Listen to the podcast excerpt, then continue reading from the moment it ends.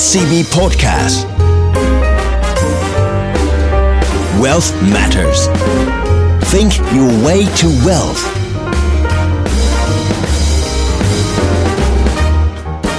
Presented by SCB Wealth สวัสดีครับท่านผู้ชมขอต้อนรับเข้าสู่รายการ Wealth Matters เจาะลึกทุกประเด็นการเงินการลงทุนอินไซต์เข้มข้นแบบคนวงใน ผมออสตินเปียศักดิ์มานสันครับ ปุ้ยเกษรียยุตกะค่ะ ครับ ก็เราทั้งสองคนก็ยินดีและเป็นเกียรติที่ได้เข้ามาพูดคุยกับทุกท่านอีกครั้งหนึ่งนะครับผมก็แน่นอนว่าเรื่องของ Wealth Matters เราคุยกันก็มีประเด็นอะไรที่น่าสนใจนะครับผมที่ทั้งในเรื่องของภาพเศรษฐกิจ แล้วก็ประเด็นที่น่าสนใจที่ในด้านการลงทุนด้วย ก็ในวันนี้เป็นอิชชูหรือว่าเป็นเนื้อหาที่น่าสนใจเลยเพราะเราจะคุยในเรื่องของภาพเศรษฐกิจในครึ่งปีหลังกัน โดยเฉพาะอย่างยิ่งที่ที่ถือว่าเป็นฮอตสปอตที่ที่ถือว่าเป็นจุด เด่นนะฮะในการเรื่องของภาพเศรษฐกิจและการลงทุนในระยะต่อไปนะครับผมก็ผมขออนุญาตเริ่มเลยก็คือว่าหลังจากในช่วงที่ผ่านมาสิ่งที่เราเห็นได้ชัดก็คือภาพของตัวเศรษฐกิจแล้วก็การลงทุนเนี่ยนะครับผมในช่วงที่ผ่านมานี่ถือว่าไปได้ด้วยค่อนข้างดีเลย ตัวเรื่องของตัวเศรษฐกิจเนี่ยไตรมาสที่ 1 ออกมาก็ค่อนข้างโอเคนะครับผมในแง่ของเศรษฐกิจโลกจากการฟื้นตัวของเศรษฐกิจรวมไปถึงเรื่องของมาตรการกระตุ้นของภาครัฐ แล้วก็การฉีดวัคซีนด้วย พอคราวนี้เนี่ย สิ่งที่เราเริ่มเห็นณปัจจุบันนะฮะที่จะเข้าสู่ครึ่งปีหลังเเรียกว่าอย่างนี้แล้วแล้วกัน เพราะว่าสาเหตุที่เราเริ่มเห็นเนี่ย สิ่งที่เราเริ่มเห็นในครึ่งปีหลัง เราเริ่มเห็นความเสี่ยงมากขึ้นในระดับหนึ่ง แต่ว่าในความเสี่ยงเหล่านั้นเนี่ยก็ยังมีโอกาสอยู่นะฮะความเสี่ยงตัวแรกนะครับผมหรือว่าประเด็นประเด็นแรกที่เราจะคุยกันก็คือเรื่องของภาพที่เศรษฐกิจโลกเนี่ยมีความแตกต่างกันแบ่งแยกเป็น 2 ขั้วชัดเจนขึ้นนะครับผมระหว่างเรื่องของประเทศพัฒนาแล้วกับประเทศกำลังพัฒนา นะครับผมโดยเฉพาะในภาพของประเทศพัฒนาแล้วเนี่ยเรื่องของการฉีดวัคซีน เรื่องของการที่เศรษฐกิจเนี่ยคนเริ่มออกมาใช้จ่ายจับจ่ายกันมากขึ้น หลังจากที่ได้วัคซีนแล้ว เรื่องของมาตรการกระตุ้นเศรษฐกิจที่เข้ามาต่อเนื่องเนี่ยทุกอย่างมันเป็นโมเมนตัมทำให้ตัวเลขเศรษฐกิจเนี่ยนะครับผมการใช้จ่ายภาคการผลิตอะไรต่างๆเนี่ยถือว่าค่อนข้างดีเลยนะฮะพวกเรื่องของดัชนีที่เป็นดัชนีที่ใช้ชี้วัดด้านการทั้งภาคการผลิตและก็ภาค ด้านบริการเนี่ยเราเห็นสัญญาณที่ดีในประเทศพัฒนาแล้ว อย่างที่ได้เรียนไปก็คือเรื่องของการฉีด ในขณะเดียวกันเนี่ยประเทศกำลังพัฒนาเนี่ยความเสี่ยงกับมีนะครับผมโดยเฉพาะอย่างยิ่งในเรื่องของประเทศในกลุ่มเอเชียนะไม่ว่าจะเป็นเอเชียเหนือเอเชียตะวันออกเฉียงใต้รวมถึงเอเชียใต้นะครับหลายที่เนี่ยเผชิญในเรื่องของการระบาดรอบใหม่ค่อนข้างเยอะนะครับผมแล้วก็เป็นสายพันธุ์ที่แปลกๆนะครับมันจะมาจากอังกฤษมาจากแอฟริกาใต้หรือว่าจะเป็นสายพันธุ์เกิดใหม่อย่างในเรื่องของอินเดียนะฮะก็ทำให้ผู้ติดเชื้อเนี่ยยังอยู่ในระดับค่อนข้างสูง เศรษฐกิจในประเทศเหล่านั้น ก็ต้องมีการปิดประเทศไม่สามารถที่จะเปิดได้มากนักทำให้ความเสี่ยงมีหลายอย่างนะครับ ผมอย่างในญี่ปุ่นเนี่ยก็มีความกังวลว่าเรื่องของตัวโอลิมปิกเนี่ยจะจัดไม่ได้หรือว่าต่อให้จัดได้ก็คงค่อนข้างยากลำบากนะครับ ผมตัวนักท่องเที่ยวต่างชาติก็ไม่สามารถเข้ามาได้เลยต่าง ๆ นะครับผมในขณะที่ในกลุ่มของ ประเทศในเอเชียเหนือต่างๆนะฮะไม่ว่าจะเป็นเกาหลีไต้หวันนะฮะที่ไม่เคยติดมากฮ่องกงเนี่ยก็เริ่มมีการกลับมาติดอีกครั้งหนึ่งนะครับผมก็เริ่มมีการจะต้องปิดกิจกรรมทางเศรษฐกิจแน่นอนว่าประเทศอย่างเอเชียใต้อย่างอินเดียนะครับผมก็มีการระบาดสายพันธุ์ใหม่ ผู้ติดเชื้อก็เป็นระดับแสนคนต่อวันนะครับมีผู้เสียชีวิตด้วยนะครับผมเช่นเดียวกับไทยที่มีการระบาดในในระดับ 2-3,000 ต่อวันนะครับผมแน่นอนว่าฝั่งของ EM หรือว่า emerging market เนี่ยมีความเสี่ยงมากขึ้นนะนะครับผมถึงแม้ว่าในภาพของเศรษฐกิจ แต่ว่าการลงทุนเนี่ยยังยังเห็นสัญญาณที่ยังพอไปได้ในระดับหนึ่ง แต่ถ้าหันกลับไปมองในเรื่องของภาค DM โดยเฉพาะในซีกโลกตะวันตกยุโรปกับอเมริกาเนี่ยเราเห็นสัญญาณของการที่ทั้งภาพของการลงทุน ทั้งภาพของเศรษฐกิจยังไปได้อย่างต่อเนื่อง แต่ว่าก็ต้องยอมรับว่าเริ่มเห็นทรายของการที่เออเริ่มตัวเลขอาจจะ month on month หรือว่าเปรียบเทียบรายเดือนเนี่ยอาจจะไม่โตมากแต่แน่นอนว่าถ้าเทียบเป็น year on year หรือหรือถ้าดูเป็นเลเวลระดับที่เขาฟื้นขึ้นมาเนี่ยเขาฟื้นขึ้นมาค่อนข้างดีเลยนะครับผมในในแง่ของตัวเลขเศรษฐกิจต่างๆ ไม่ว่าจะเป็นเรื่องของการภาพของการจ้างงานภาพในเรื่องของการใช้จ่ายนะครับผมตัว retail sales อะไรต่างๆเนี่ยเราเห็นสัญญาณที่ไปได้ด้วยดี แล้วมันก็สะท้อนกลับมาเรื่องของการลงทุนด้วยนะครับผมเรื่องของมาตรการกระตุ้นเศรษฐกิจต่างๆเนี่ยก็ทำให้ตัวดัชนีเนี่ยขึ้น all time high ในหลายที่ แล้วก็ในระดับในของยุโรปก็ขึ้นเป็นประมาณ 10%เลยนะครับผมก็แทบจะสูงสูงมากเลยตั้งแต่ต้นปีใช่ไหมครับคุณปุ้ยครับผมค่ะใช่เลยค่ะคุณออสติน ก็บนการนอกจากภาพของเศรษฐกิจโลกนะคะ ที่มีการแบ่งออกมาเป็น 2 ขั้วชัดเจนขึ้นแล้วนะคะ ภาพการลงทุนนะคะ ก็สะท้อนเช่นเดียวกันกับภาพของเศรษฐกิจโลกด้วยนะคะ เพราะว่าถ้าหากว่าเราไปดูอัตราผลตอบแทนนะคะ ที่เป็น total return ของดัชนีตลาดหุ้นนะคะนะคะ ก็สะท้อนให้เห็นว่ากลุ่มประเทศเดเวลลอปคันที่ที่มีการฉีดวัคซีนนะคะแล้วก็มีการควบคุมการระบาดนะคะ ได้ค่อนข้างดีเนี่ยนะคะ จะมีการฟื้นตัวเนี่ยค่อนข้างเร็ว แล้วก็กำลังเตรียมที่จะมีการเปิดประเทศต่อไปนะคะ ในขณะที่ฝั่งฝั่งของ emerging market เองนะคะ บางประเทศเนี่ยก็ยังเผชิญกับการติดเชื้ออยู่นะคะ แล้วก็ในขณะเดียวกันเนี่ยประเทศจีนนะคะ ก็ยังโดนในเรื่องของออการควบคุมกฎระเบียบต่างๆทำให้การฟื้นตัวเนี่ยอออาจจะสะดุดลงไปนิดนึงนะคะ บนภาพของตลาดหุ้นนะคะ แล้วก็ถ้าหากว่าเรามาดูเจาะลงไปบนเศรษฐกิจนะคะของยุโรปแล้วก็บนของสหรัฐเองเนี่ยเราจะเห็นว่าถ้าเป็นบนภาพของเศรษฐกิจสหรัฐนะคะ ในช่วงของไตรมาสสองเนี่ยจะเป็นช่วงที่เศรษฐกิจเนี่ยมีการพีคมากที่สุด ก็คือว่าขยายตัวเมื่อเทียบกับปีที่ผ่านมาเนี่ยค่อนข้างสูงที่สุดนะคะ เพราะว่าในช่วงของปีที่ผ่านมาไตรมาสสเองเนี่ยก็เผชิญกับการระบาดของโควิด -19 ด้วยนะคะ แล้วก็บวกกับมาตรการกระตุ้นทั้งการเงินการคลังเนี่ยมันทำให้เศรษฐกิจเนี่ยฟื้นตัวดีขึ้น ในขณะที่ภาพของเงินเฟ้อเองเนี่ยเราก็มองว่าจะพีคในไตรมาสสเช่นเดียวกันนะคะ รวมทั้ง e a r n i n g ของผลประกอบการของบริษัทจดทะเบียนด้วยเช่นเดียวกันนะคะ ที่มีโอกาสที่จะพีคหรือว่าอยู่ในระดับสูงสุดในไตรมาสสแล้วหลังจากนั้นเนี่ยก็ยังคงขยายตัวต่อไปได้ แต่ว่าจะค่อยๆ ขยายตัวในอัตราที่ชะลอลงในช่วงของครึ่งปีหลังค่ะ ครับใช่เลยครับ อันนั้นก็คือภาพเรื่องของเศรษฐกิจรวมถึงการลงทุนของทางฝั่งของภาพโดยรวมนะครับผมถ้าเผื่อเรามาเจาะเนี่ยอย่างที่คุณปุ้ยพูดเมื่อกี้นี้เลยนะครับ ผมว่า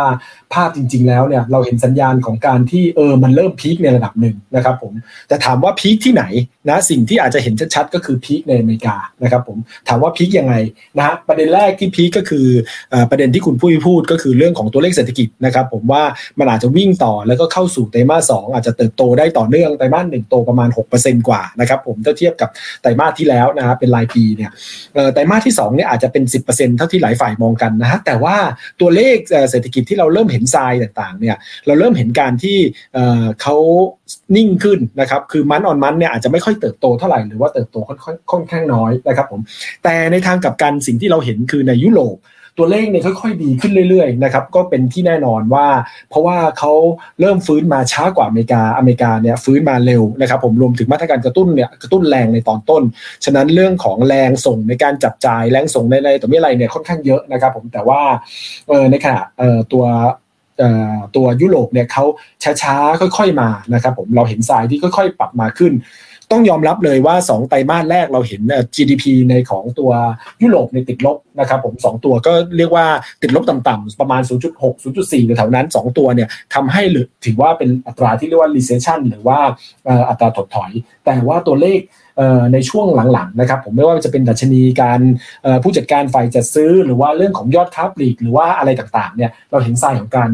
ดีขึ้น นอกจากนั้นสัญญาในอนาคตก็คือเรื่องของการฉีดวัคซีนในยุโรปก็ค่อยดีขึ้นตอนนี้ประมาณ 30-40%ของประชากรในยุโรปเนี่ยได้รับการฉีดวัคซีนแล้ว นั่นคือก็เลยทำให้ทางรัฐบาลเขาเนี่ยมีการเปิดในเรื่องของตัวให้ท่องเที่ยวได้มากขึ้นนะครับผมโดยที่ตัวเรื่องของวีซ่านะครับผมไม่จำเป็นจะต้องมีการที่จะต้องมีการกักตัวนะครับ 14 วันนะฮะคือถ้าเผื่อมีใบที่อนุญาตว่ามีการฉีดวัคซีนครบ 2 เข็มแล้วเนี่ยให้เข้ามาได้เลยนะครับก็เรียกว่าคล้ายๆว่าเป็น vaccine passport นะครับผมที่สามารถให้เข้ามาได้นะเออก็คือส่วนใหญ่ก็น่าจะรับคนจากอเมริกาเป็นหลักเพราะว่าอเมริกาเขาเปิดประเทศแล้วก็มีความอยากท่องเที่ยวมากขึ้นนะครับรวมถึงการท่องเที่ยวในยุโรปกันเอง ฉะนั้นภาพในยุโรปเนี่ยเราเริ่มเห็นสัญญาณที่ดีต่อเนื่องอย่างที่ว่านะครับผมในขณะที่ตัวอเมริกาสิ่งที่เราอาจจะถือว่าเป็นเฮดวินหรือว่าเป็นสิ่งที่ต้องระวังมี2จุดนะครับผมนอกจากตัวเลขเศรษฐกิจที่พีคแล้วในระดับหนึ่งตัวแรกก็คือในเรื่องของภาษีภาพที่ผ่านมาเนี่ย ตลาดเนี่ยให้ความสำคัญกับมาตรการกระตุ้นเศรษฐกิจของรัฐบาลไบเดน ไม่ว่าจะเป็น 1.9 ล้านล้านที่ไปช่วยในเรื่องของการเติมเงินเยียวยารอบสุดท้ายนะครับผมให้ให้เงินคนละพันสี่ร้อยดอลลาร์ต่อเป็นเช็คนะครับผมรวมถึงให้ unemployment benefit หรือว่าสวัสดิการคนว่างงานด้วย แล้วก็นอกจากนั้นยังรวมไปถึงในเรื่องของมาตรการกระตุ้นต่างๆ ไม่ว่าจะเป็นตัว 2.25 ล้านล้านที่เป็นเรื่องของการสร้างอินฟราสตรักเจอร์หรือโครงสร้างพื้นฐาน รวมไปถึงเรื่องของเงินสวัสดิการประชาชนอีก 1.8 ล้านล้านดอลลาร์ซึ่งมาตรรการเหล่านี้เนี่ยตลาดเนี่ยมองในแง่ของภาพดีที่จะทำให้เศรษฐกิจของอเมริกาเนี่ยเติบโตไปได้ในในระยะต่อไป แต่สิ่งที่ตลาดยังไม่ได้ใช้ในเรื่องของการที่ price in นะฮะปัจจัยก็คือปัจจัยในแง่ของการที่จะต้องขึ้นภาษีว่าจะเป็นภาษีบุคคลธรรมดา ภาษีนิติบุคคล ภาษีเรื่องเงินโอนกลับมานะครับผมรวมถึงภาษีที่เป็นเรียกว่า global minimum tax ที่เขาต้องการให้ทุกหลายประเทศเนี่ยมีการที่จะเก็บมากขึ้นต่างๆนะครับผมนะแล้วก็ เนี่ยภาษีเหล่านี้จะทำให้ในเรื่องของผลประกอบการของอเมริกาของบริษัทจดทะเบียนในอเมริกาในปี 2022 เนี่ยลดลงนะครับผมจากการคำนวณคร่าวๆเนี่ยก็คือลดลงไปถึงประมาณ 4%นะครับผมซึ่งพอยต์เหล่านี้เนี่ย อันนี้เป็นเป็นปัจจัยลบปัจจัยที่ 1 ที่ทำให้กดดันในเรื่องของอเมริกานะปัจจัยที่2นะครับผมก็คือเรื่องของเงินเฟอ้อที่คุณปุ้ยได้แตะไปนิดหนึ่งว่าเราเห็นสัญญาณของเงินเฟอ้อที่เพิ่มขึ้นมากในช่วงที่ผ่านมา 4.2%ในเดือนที่ผ่านมานะครับผมแล้วก็ยังมีแนวโน้มว่าเดือนพฤษภาเนี่ยตัวเรื่องของเงินเฟอ้อยังจะพุ่งขึ้นต่อเนื่องอีกปัจจัยเรื่องของเงินเฟอ้อต่างๆเนี่ยมันก็เลยทำให้สิ่งที่ ตลาดกังวลคือมาตรการการผ่อนคลายนโยบายการเงินของทางเฟดเนี่ยอาจจะทำให้ต้องเริ่มลดทอนลง ซึ่งหลักๆ ก็คือเรื่องของการทำ QE อาจจะมีการเริ่มคุยกันว่าจะลดทอน QE ลงในช่วงเดือนเดือนจูนนะครับผมในในการประชุมตัวคณะกรรมการนโยบายการเงินในในเดือนมิถุนายนนะครับไม่อย่างนั้นก็อาจจะไปคุยกันในเดือนสิงหาคมนะครับผมไม่ว่าจะคุยกันในเดือนไหนเนี่ยแต่สัญญาณจากฝั่งอเมริกาเนี่ยคือการที่จะเริ่มลดทอนมากขึ้น ในขณะเดียวกันเนี่ยในฝั่งยุโรปนะถึงแม้ว่าทางการของเขาเนี่ยจะมีการพูดเหมือนกันว่าเศรษฐกิจยุโรปกำลังเริ่มฟื้นตัวขึ้นบ่งชี้ว่าอาจจะมีการลดทอนบ้าง แต่ว่าถ้าดูภาพโดยเปรียบเทียบเศรษฐกิจยุโรปเนี่ยยังไม่ได้ดีเท่าอเมริกาถ้าพูดตรงๆนะครับผมในระดับเลเวลของการเติบโตเนี่ยทำให้นโยบายการเงินในยุโรปเนี่ยน่าจะมีแนวโน้มที่จะผ่อนคลายมากกว่า ฉะนั้นภาพโดยรวมเนี่ยไม่ว่าจะเป็นนโยบายการคลังการเงินของอเมริกาที่ตึงตัวขึ้น เมื่อเทียบกับมีแนวโน้มที่จะตึงตัวขึ้นเมื่อเทียบกับยุโรปที่ผ่อนคลายกว่า เศรษฐกิจยุโรปที่มีแนวโน้มที่จะฟื้นตัวขึ้นต่อเนื่องนะฮะแม้เลเวลอาจจะไม่สู้อเมริกาแต่เป็นขาขึ้น แต่ในขณะที่อเมริกาเนี่ยเป็นกำลัง peak แล้ว ภาพเหล่านี้มันเลยทำให้ยุโรปเลยน่าสนใจขึ้นใช่ไหมครับ คุณปุ้ยครับผม ค่ะใช่ค่ะ แล้วอย่างนอกจากนี้นะคะ ทางด้านของประธาน ECB เองนะคะเขาก็ยังยืนยันว่าเขายังสนับสนุนนโยบายผ่อนคลายทางการเงินนะคะ ที่จะสนับสนุนให้เศรษฐกิจของยุโรปเนี่ยเติบโตอย่างต่อเนื่องด้วยนะคะ โดยที่เขาก็บอกว่ามันอาจจะเร็วเกินไปนะ ถ้าเกิดว่าจะมีการคุยกันบนเรื่องของการยกเลิกนโยบายการเงินที่ผ่อนคลาย ถึงแม้ว่าตอนนี้เราอาจจะเห็นตัวเลขเศรษฐกิจของยุโรปเนี่ยดีขึ้นในระยะสั้นแล้วก็ตามนะคะ เพราะฉะนั้นเนี่ยอันนี้ก็จะเสริมจากทางทางด้านที่คุณออสตินพูดนะคะว่าถ้าบนนโยบายการเงินเนี่ยเราคิดว่าทั้งสองประเทศนะคะพอหลังจากนี้เนี่ยเศรษฐกิจที่มีการขยายตัวออกมาค่อนข้างดีมากๆเนี่ยวันหนึ่งเนี่ยนะคะมันจะมีแรงกดดันบนเรื่องของเงินเฟอ้อที่เพิ่มขึ้นทำให้ทั้งสองประเทศเนี่ยก็ต้องมาพิจารณาในการถอนมาตรการกระตุ้นเศรษฐกิจออกไป แต่ด้วยความที่ว่าทางด้านของอเมริกาที่มีการฟื้นตัวที่แข็งแกร่งกว่านะคะ ก็มีโอกาสที่จะเริ่มมีการส่งสัญญาณเนี่ยในช่วงของเดือนมิถุนายนนี้แล้ว ในขณะที่ยุโรปเองนี่เวลาที่เขาจะส่งสัญญาณเนี่ยเขาคงต้องมีความมั่นใจที่มากกว่านี้นะคะ ถึงแม้ว่านักวิเคราะห์บางส่วนเนี่ยอาจจะมีการคาดการไว้บ้างว่าทางด้านของตัว ECB เองเนี่ยอาจจะมีการออถอนมาตรการที่เรียกว่า PEPP นะคะออกไปได้เนี่ยในช่วงของเดือนมิถุนายนนี้นะคะ โดยที่คาดว่าเขาอาจจะมีการซื้อนะคะลดลงจากเดิมเนี่ย85,000 ล้านยูโรต่อเดือนเหลือแค่ 75,000 ล้านยูโรต่อเดือนนะคะ ก็ ซึ่งอันนี้เนี่ยก็อาจจะเกิดขึ้นได้ แต่ว่าอย่างไรก็ตามเนี่ยนะคะ เราก็มองว่าบนภาพแล้วเนี่ยการถอนมาตรการเนี่ยของทางยุโรปเองเนี่ยอาจจะไม่สามารถที่จะทำได้อย่างรวดเร็วนะจนกว่าเศรษฐกิจเนี่ยจะฟื้นตัวได้อย่างชัดเจนมากกว่านี้นะคะ แล้วก็บนภาพที่คุณออสตินพูดถึงในเรื่องของภาษีเองเนี่ยบนอเมริกาเองเราอาจจะเห็นว่าเออเขาเนี่ยมีแผนที่จะต้องมีการเสนอบนเรื่องของแผนการใช้จ่าย แล้วก็แผนการถอนมาตรการนะคะ ภายในช่วงของเดือนจุลายนี้เนี่ยก็คงจะต้องเห็นดีเทลบ้างแล้วนะคะ แต่ว่าระยะเวลาในการที่จะอนุมัตินะคะ เป็นวงเงินที่จะเอามาใช้จ่ายบวกด้วยการขึ้นภาษีเนี่ยอาจจะเเราอาจน่าจะเห็นนะนะคะ หลังจากช่วงของไตรมาสสามไตรมาสสี่ไปแล้วนะคะว่าเเขาจะออกมาเท่าไหร่ ซึ่งตอนนี้นักวิเคราะห์เองเนี่ยมองว่าน่าจะออกมาเนี่ยด้วยวงเงินที่เสนอไปนะคะ น้อยกว่าที่มีการเสนอไปที่คุณไบเดนเนี่ยเขาเสนอไปที่ 2.25 ล้านล้านดอลลาร์สหรัฐ และสุดท้ายเนี่ยทำเนียบขาวได้มีการปรับลดวงเงินตรงนี้เนี่ยตอนนี้เหลือแค่ 1.7 ล้านล้านดอลลาร์สหรัฐ ซึ่งมาตรการที่จะกระตุ้นเนี่ยอาจจะน้อยลง และในส่วนของที่เป็นภาคของการขึ้นภาษีเองเนี่ยหลายท่านเนี่ยนะคะก็คาดว่าน่าจะไม่สามารถที่จะขึ้นภาษีได้ตามที่คุณไบเดนเสนอ อาจจะขึ้นภาษีตัว corporate income tax นะคะ ที่เป็นภาษีเงินได้นิติบุคคลเนี่ยจากที่คุณไบเดนเสนอ 28%น่าจะขึ้นได้แค่ 25%แล้วก็ที่เป็น capital gain tax เป็นภาษีบนในส่วนของกำไรนะคะ จาก พวกคนที่มีฐานะดีหรือว่าคนรวยเนี่ยน่าจะไม่สามารถที่จะขึ้นได้นะคะ เป็นระดับ 43%ตามที่คุณไบเดนเสนอ แต่น่าจะอยู่ที่ระดับเพียงแค่ 28%อันนี้คือที่นักวิเคราะห์คาดการเอาไว้ คือทั้งหมดทั้งมวลนี้นะคะ มันก็คือภาพของภาพแมคโครที่เกิดขึ้น แต่พอเรามาดูภาพของในส่วนของกำไรของบริษัทจดทะเบียนบ้าง ถึงแม้ว่าเราจะบอกว่าเศรษฐกิจแล้วก็เงินเฟ้อแล้วก็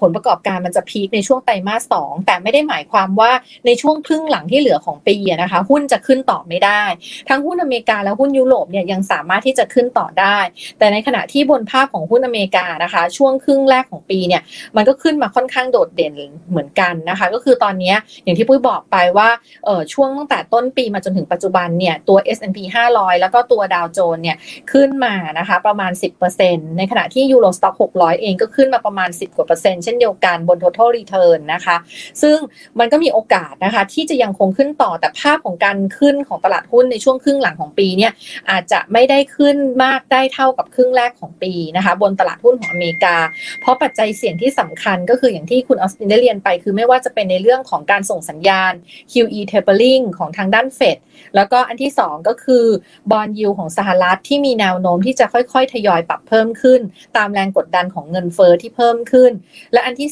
3นะคะก็มาจากในเรื่องของความไม่แน่นอนของ policy ว่าเขาจะมีการตกลงกันในช่วงครึ่งปีหลังบนเงินที่จะใช้จ่ายเพื่อกระตุ้นเศรษฐกิจ และบนภาษีที่จะจัดเก็บเนี่ยเป็นจำนวนเงินเท่าไหร่นะคะสามเรื่องนี้จึงเป็นภาวะเฮดวินที่ยังคงมีอยู่ในช่วงครึ่งหลังของปี บนในส่วนของตลาดหุ้นอเมริกา ในขณะที่ทางฝั่งของตลาดหุ้นยุโรปเนี่ยเออเราต้องบอกว่าบนภาพของการขึ้นภาษีเนี่ยอาจจะไม่ได้ยังไม่ได้มีการทำได้เร็วนักเทียบเท่ากับทางด้านของฝั่งอเมริกานะคะ แล้วก็เดิมทีเนี่ยทางฝั่งยุโรปเองเขาเก็บภาษีเนี่ย อยู่ค่อนข้างสูงอยู่แล้วนะคะ แล้วก็ประเด็นที่ 2 ก็คือเป็นประเด็นในเรื่องของการขึ้นอัตราดอกเบี้ย เรามองว่าการขึ้นดอกเบี้ยของยุโรปนะคะ น่าจะช้ากว่าอย่างที่เมื่อกี้นี้คุณออสตินได้เรียนไปแล้วว่า ของอเมริกาเนี่ยน่าจะขึ้นออดอกเบี้ยนะคะในช่วงของปี 2023-2024 ใช่ไหมคะประมาณนี้ แต่ว่าทางฝั่งของยุโรปเองน่าจะไกลออกไปอีกนิดนึงเพราะว่า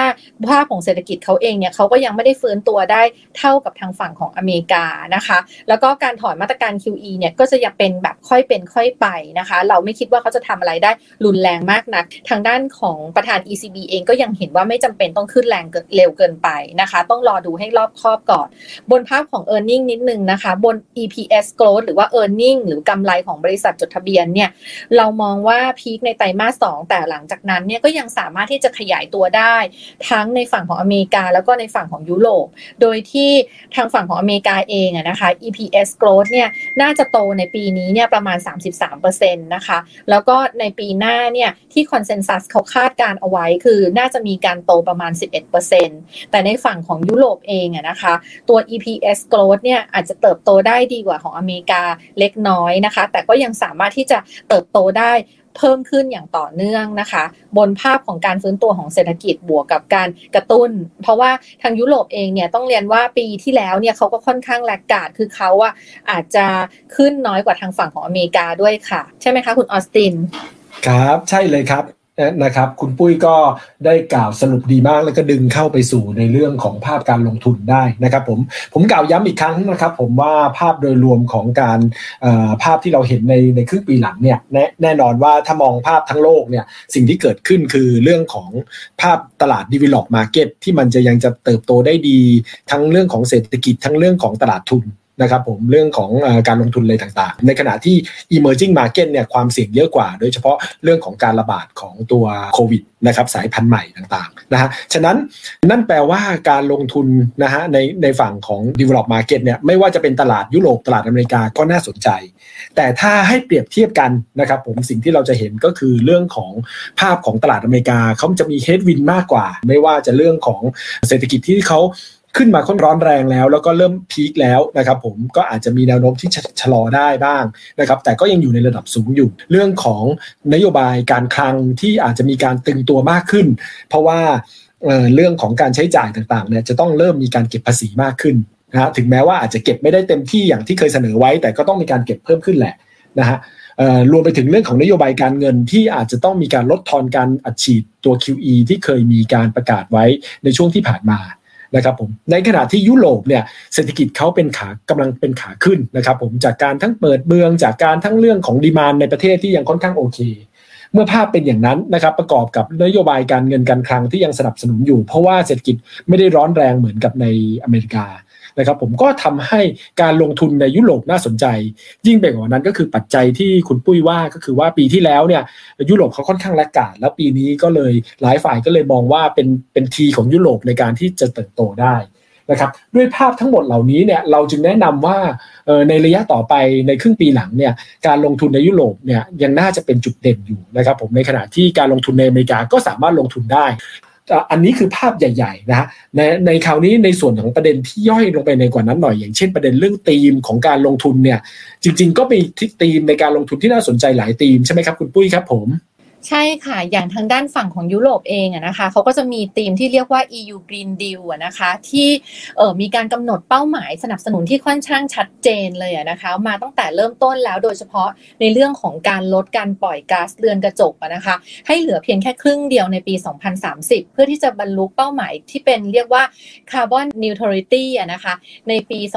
2050 ซึ่งอันนี้เนี่ยมันก็ทำให้ธีมในการลงทุนเกิดเป็น megatrend การลงทุน และก็การเติบโตในอุตสาหกรรมที่เกี่ยวเนื่องกับทางเรื่องของธีมดังกล่าวเนี่ยอย่างค่อนข้างชัดเจน โดยที่ทางฝั่งยุโรปเองเนี่ยเขามีการจัดสรรงบถึง 30%ของ budget เงินงบประมาณของเขาเลยในแต่ละปีเพื่อสนับสนุนความคืบหน้าในส่วนของ Green Deal อันนี้ และในฝั่งของอเมริกาเองธีมที่ได้รับปัจจัยบวกนะคะจากการลงทุนโครงสร้างพื้นฐานของคุณไบเดนก็อย่างเช่นธีมการลงทุนบนเรื่องของ semiconductor นะคะเพราะว่าทางคุณไบเดนเองเนี่ยเขาก็มีการจัดสรรงบประมาณเพื่อที่จะเอามาลงทุนนะคะ ในส่วนของการวิจัยและพัฒนาเพื่อเพิ่มศักยภาพของอุตสาหกรรมชิปคอมพิวเตอร์ในสหรัฐ ซึ่งก็จะเป็นโครงการที่เขาสนับสนุนคือ Chip for America ซึ่งเขาจะมีการวิจัยและพัฒนาเพื่อที่จะแข่งขันกับรัฐบาลจีน แล้วก็ ถ้าเกิดเรากังวลเรื่องของ bond yield ที่ปรับตัวเพิ่มขึ้นเนี่ยsector semiconductor เนี่ยก็จะไม่ค่อยได้รับผลกระทบทางลบมากเท่าไหร่จาก bond yield ที่ปรับตัวเพิ่มขึ้นด้วย นอกจากนี้ยังมีกลุ่มที่ได้รับประโยชน์จากตีมของคุณไบเดนนะคะ ก็อย่างเช่น กลุ่ม industrial หรือว่ากลุ่มอุตสาหกรรม ซึ่งได้รับอานิสงส์โดยตรงเลยจากการลงทุนโครงสร้างพื้นฐาน แล้วก็ valuation ของกลุ่มนี้ค่ะ ปัจจุบันเนี่ยยังถือว่าระดับที่ไม่ค่อยแพงเมื่อเทียบกับตอนสมัยของคุณทรัมป์นะคะที่ปี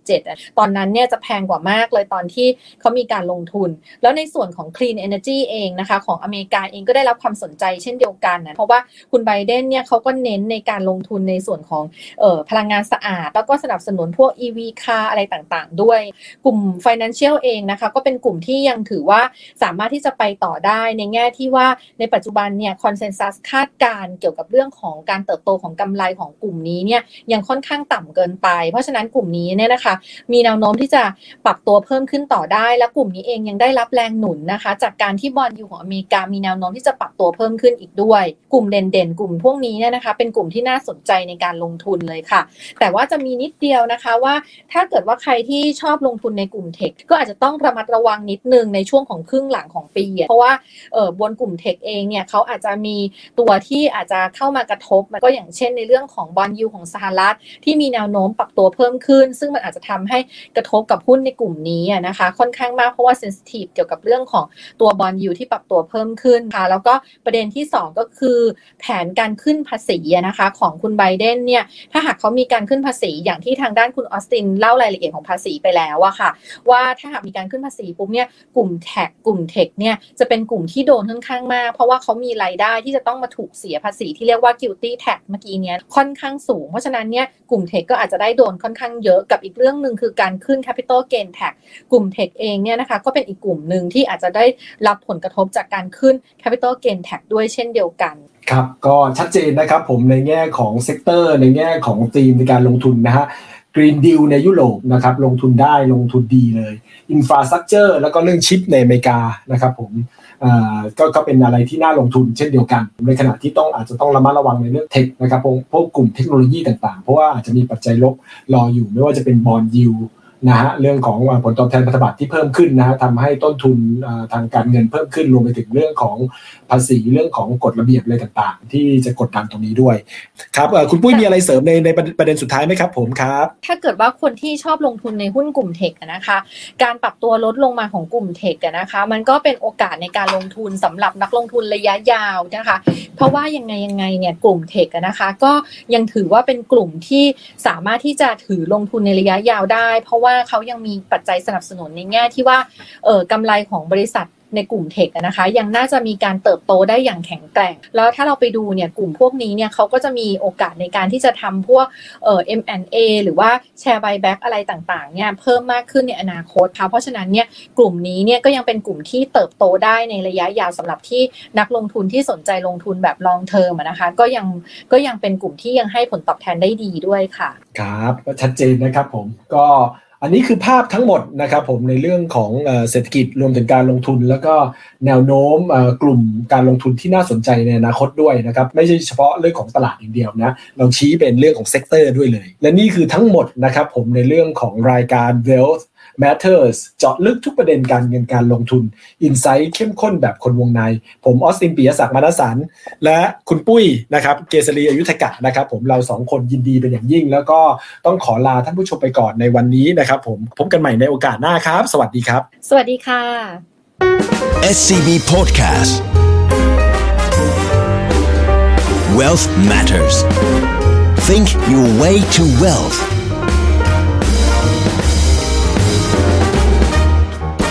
Presented by SCB Wealth.